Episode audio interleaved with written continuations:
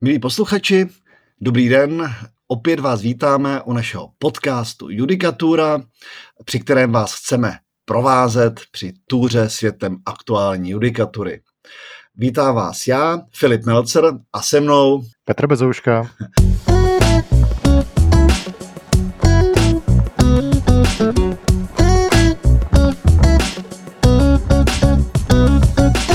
A opět eh, zdůrazňujeme, že eh, veškerou technickou podporu nám poskytuje Honza Šlajs, za, za což moc děkujeme a eh, současně děkujeme i Právu 21, které s námi na tomto spolupracuje. Tak, dneska se dostaneme k velmi zajímavému rozhodnutí, které má minimálně jednu, jeden prim u nás. Já poprosím Petra, aby nám to rozhodnutí představil a pak si řekneme, proč se tím rozhodnutím budeme zabývat, protože takovým typem rozhodnutí jsme se vlastně ještě nezabývali. Tak Petře, o co půjde? To je pravda. Dneska, dneska je to premiéra eh, v tom, že se budeme zabývat rozhodnutím krajského soudu. Tak. A, takže rozhodnutím druhého stupně. A já ho nejdřív představím, čeho se týká, jaký tam byl ten skutkový stav a ty pak uh, nám řekneš, proč vlastně uh, jsme se ho vybrali a proč jsme se o něm pí, proč, proč jsme se po něm pídili a, a, a máme ho teda teď v ruce a proč je důležité. Uh, budeme si povídat o institutu, který se k nám vrátil vlastně s novým občanským zákonníkem a to je darování pro případ smrti. Takže strašně praktické téma. Já teď poslední dobou jsem na různých facebookových skupinách různých eh, koncipientů, mladých advokátů viděl, jak se to tam řeší. No, ne teda toto rozhodnutí a ten institut, takže to žije. A tady šlo o to, že eh, v lednu roku 2022 eh, matka darovala své dceři právě pro případ své smrti bytovou jednotku. A za pět měsíců poté, co uzavřeli tuto smlouvu, tak ta matka zemřela. Nenechala žádné pořízení pro případ své smrti, takže žádná závěť, žádná dědická smlouva, nic takového. A zákonná posloupnost svědčila jejím třem dětem, dvěma synům a té obdarované dceři. Takže z hlediska nějakého vypořádání eh, nebo toho okruhu dědiců eh, to bylo celkem jednoduché. Měsíc po smrti té matky, což byl nějaký tady srpen 2022, eh, tak ta dcera vzala uh, tu darovací smlouvu a uh, podala návrh na zápis do katastru nemovitostí podle té smlouvy a katastr provedl vklad někdy začátkem září. Notář, který vedl řízení o pozůstalosti, tak samozřejmě primárně se zajímá o to, co v té pozůstalosti je, vyhotoví seznám aktiv a pasiv, a jednoduše řečeno tedy majetku a těch dluhů, které zůstavitelka měla v den smrti a do aktiv zahrnul i tu bytovou jednotku a mezi pasiva povinnost z té darovací smlouvy. Všechmu se budeme věnovat, nebojte se. V listopadu, tedy až poté, co uh, už uh, byl proveden ten vklad ohledně té jednotky, tak v listopadu vydal usnesení, v němž uh, vlastně uh, na základě nějaké dohody, tak jak je to v tom uh, rozhodnutí popsáno, uh, dohody o rozdělení pozůstalosti, tak rozhodl, že dcera dědí ten byt a zároveň přebírá povinnost zdarovací smlouvy a také vyčíslil svoji odměnu, a to s ohledem na zahrnutí toho bytu do aktiv pozůstalosti. Dceři se to nelíbilo a podala odvolání.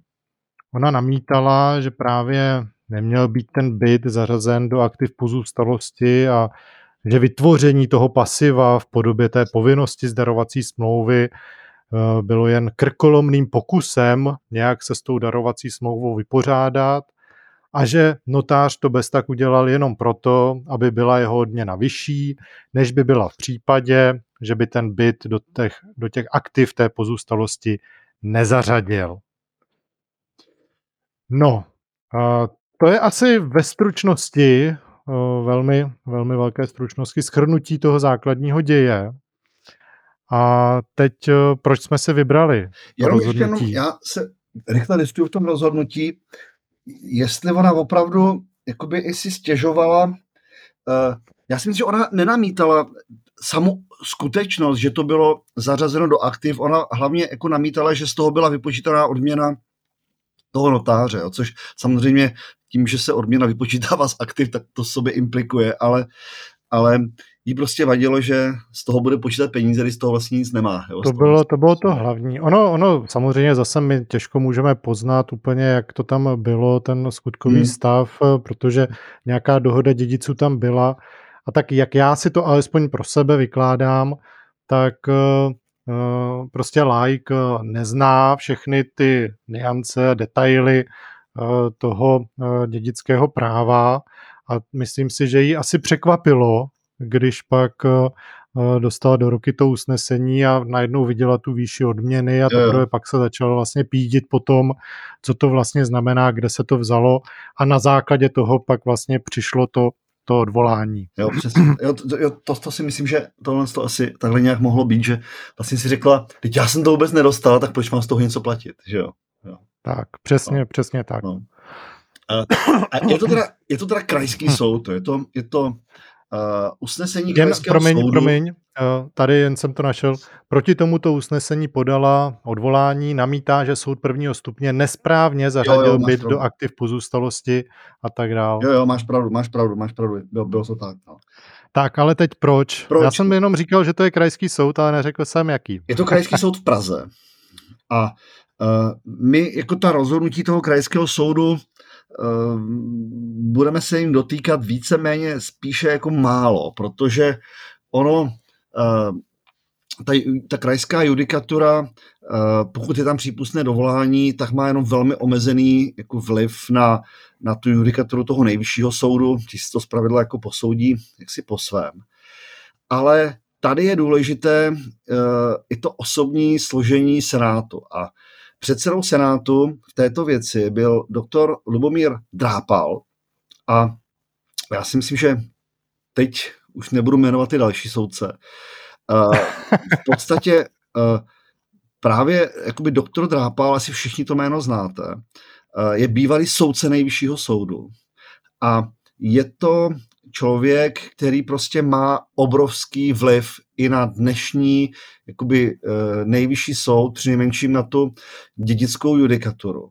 A už jenom z tohoto důvodu prostě se tím musíme zabývat. Jo. Prostě uh, uh, možná pár slov jenom k doktoru Drápalovi, proč nás to jeho rozhodnutí zabývá, i když je to no vlastně rozhodnutí odvolacího senátu. Uh, on opravdu uh, patří vlastně mezi uh, jako velmi vlivné české soudce s jakoby obrovským vlivem právě i na, tu, i na, na, ten, na ten nejvyšší soud, nebo přinejmenším na některé jakoby senáty toho nejvyššího soudu a určitě na ten dědický senát. A je to uh, taky člověk, který si myslím, že asi snad jako nejvíc štěpí tu odbornou veřejnost. Jo. To jako ne, ne, nevím, asi neznám nikoho jiného, kdo by byl uh, jakoby takhle kontroverzní. Uh, doufám, že my tak nejsme, hele. asi, no, ale, ale jinak úplně, jo, protože my ten vliv nemáme, on ho má. A, a, a, a prostě je tady určitá část uh, justice, která ho považuje za jako absolutní autoritu. Jo. To, to opravdu, jsem se bavil uh, s některými soudci třeba a přišla řeč nějak na doktora Drápala, tak uh, určitá část justice ho bere jako absolutní autoritu. Jo. Uh, jiná část justice a jako velká část doktríny ho bere úplně jako čerta, když to řeknu, jako z druhé strany. Jo. Prostě jako eh, v podstatě symbol eh, toho, toho postsocialistického marazmu a v podstatě překážka transformace, jako skutečné transformace eh, toho soukromého práva. Takže pro někoho, pro určitou část je to naopak symbol této transformace absolutní ikona. Pro jinou část je to jako naopak symbol toho, jako proč s tou transformací to nemůžeme posunout dál nemůžeme jich nějak rozumně dokončit. Já to nechci hodnotit, jo? já nechci hodnotit a ani to není jako mým úkolem rozhodně říct, kam třeba já ho, já ho řadím, pro to, to, na to se ani necítím, abych to nějak veřejně hodnotil. Nicméně, ale můžu si dovolit tento stav popsat a už jenom proto je to prostě zajímavý, že pro tu část je to absolutní ikona, a tak je jako dobré eh, se, eh, se tím jeho rozhodnutím zabývat a jako která eh, jako jak se zapíše do historie, jako jakou optikou, jestli tou té první části nebo té druhé části, to si vlastně musí jako doktor Drápal případně nějak posoudit sám. Každopádně dává smysl se tím zabývat. Jo. My to musíme brát, podle mě ten neformální vliv tohoto, tohoto rozhodnutí je velmi podobný jako, jako vliv rozhodnutí nejvyššího soudu a proto to prostě patří do našeho podcastu. Jo. Kdybych to, ještě kdybych ten jeho, jeho, to, to, to jeho působení a současně kontroverzi chtěl nějak popsat, tak uh, já bych to popsal určitým bonmotem, který, a, a bych použil nějakou bonmotistu k tomu. Uh, doktor Drápal je pro mě jako Miloš Zeman českého práva. Jo. Pro, pro někoho je to absolutní ikona, pro jinou část je to jako absolutní jako symbol marazmu. A myslím, že ten, myslím si, že ten termín jako, a to přirovnání jako velmi sedí, i když samozřejmě jako každé přirovnání to pokulhává. Tak už a ten důvod jsme já, si já s tebou souhlasím, jen a... jsem chtěl doplnit jenom k tomu neformálnímu vlivu, tak je potřeba vlastně jako nezapomínat na to, že Eh, doktor Drápal je také spoluautorem eh, komentáře k dědickému právu společně právě s, eh, s některými soudci nejvyššího soudu, kteří to dědické právo tam, tam tvoří. Společně také přednášejí s doktorem Fialou, takže je, je určitě tady právě kvůli tomu sepětí a tomu neformálnímu vlivu důležité důležité se tím zabývat a osobně já si moc nedokážu představit, že by ten nejvyšší soud dokázal nějak jako třeba v rámci dovolání třeba uh, se vymezovat vůči doktoru já taky Drápalovi. Ne. já taky ne. Podle mě, podle mě roz, nejvyšší soud tímto rozhodl. to má, to má, no, to má no. jako faktickou závaznost rozhodnutí nejvyššího soudu. Tady tohle. Takže to máme pro dnešek to hrací pole. A v další části podcastu, která už bude dostupná eh, tady našim podporovatelům na Hero Hero, tak budeme rozebírat, jak se s tím odvoláním právě popasoval Krajský soud v Praze. A budeme si povídat jednak o tom darování pro případ smrti, eh, budeme si povídat o tom, jak vlastně, jaké jsou to náležitosti, jaké to má účinky, dostaneme se určitě k tomu, jak se nabývá dědictví, a jelikož e, to darování pro případ smrti je tím nějakým staronovým institutem, tak opravdu si ho podrobně rozebereme, protože pro tu praxi to má strašně velký význam. Takže děkujeme, že nás posloucháte, že nás podporujete a v další části na Hero Hero. Právě jste doposlouchali bezplatnou část podcastu Judikatura. Pokud jej chcete slyšet v plné délce, běžte na herohero.co lomeno judikatura. Děkujeme.